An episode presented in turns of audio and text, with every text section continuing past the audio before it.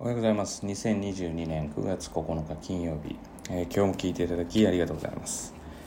えー、今日はですね、単純に、えー、嬉しかったことということで、あの話をしたいと思います。えっ、と、中学校2年生の、まあ、課題テストではあるんですけれども、えまあ、交流中学ありまして、でそれがまあ水曜日帰ってきてて点数を聞いて問題もまあ当然見てるんですけれども見たところで言うと、まあ、このテストでこういう点数が取れるようになったんだっていうのを、えー、見た時にやっぱり普段の確認テストとかがまあ大事なんだなっていうことを再認識できたっていうのが、まあ、非常に、えー、大きなところというか私にとっての収穫で嬉しかったことだなっていうふうには思っています。まあちょっと予想外というか、まあ、もうちょっと取れなくてもいいんじゃないかって言ったら変なんですけど取れないんじゃないかという予想をちょっと超えてきたのでやっぱり基礎力ってつくんだなとかまあ当然そうだよねっていう、まあ、私の中でのこう確信というか自信になるというかまあそういったものです。ただ、まあ、あのやっぱり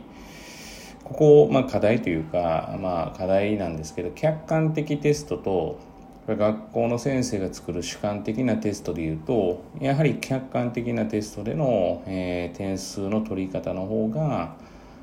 あ、取りやすいどうしてもその主観的なテストを、えー、取らせることっていうのは、まあ、なかなかちょっと難しいわけじゃないけれども客観的な問題に比べたら、まあ、若干やや難しめ。まあ、なのでやっぱり作られる先生の、ま、傾向であったり、ま、どういった、ま、流れなのかっていうのを組まないといけないということかなっていうここも再認識できました。だからまあ私がですね中学校に行って、え、各教科の先生の授業を受けていればおそらくですねどういった傾向かっていうのは読めるんですけれどもまあ、じゃあ本来どどれがいいのかっていったらなかなか難しくてあのというのはその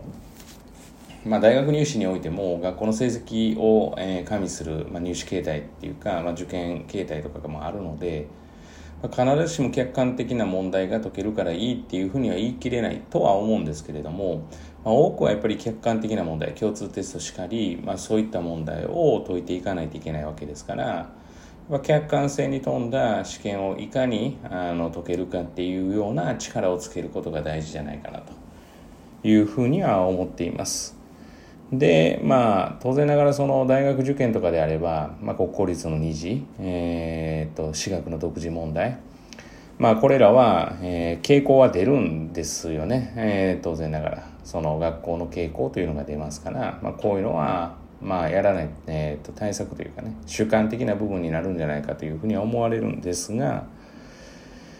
まあまあ、えー、それでもですねやっぱり客観的な問題っていうものが解けるっていうことが大事じゃないかなというふうにも思っています。というか両方大事ですよね。まあ、両方取れるようにやっていってほしいなというふうには思います。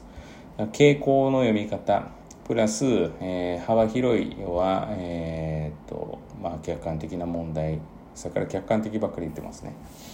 客観的な問題を解く力っていうのも、えー、つけていく必要があるかなというふうに思っています。本日は以上です。今日も聞いていただきありがとうございました。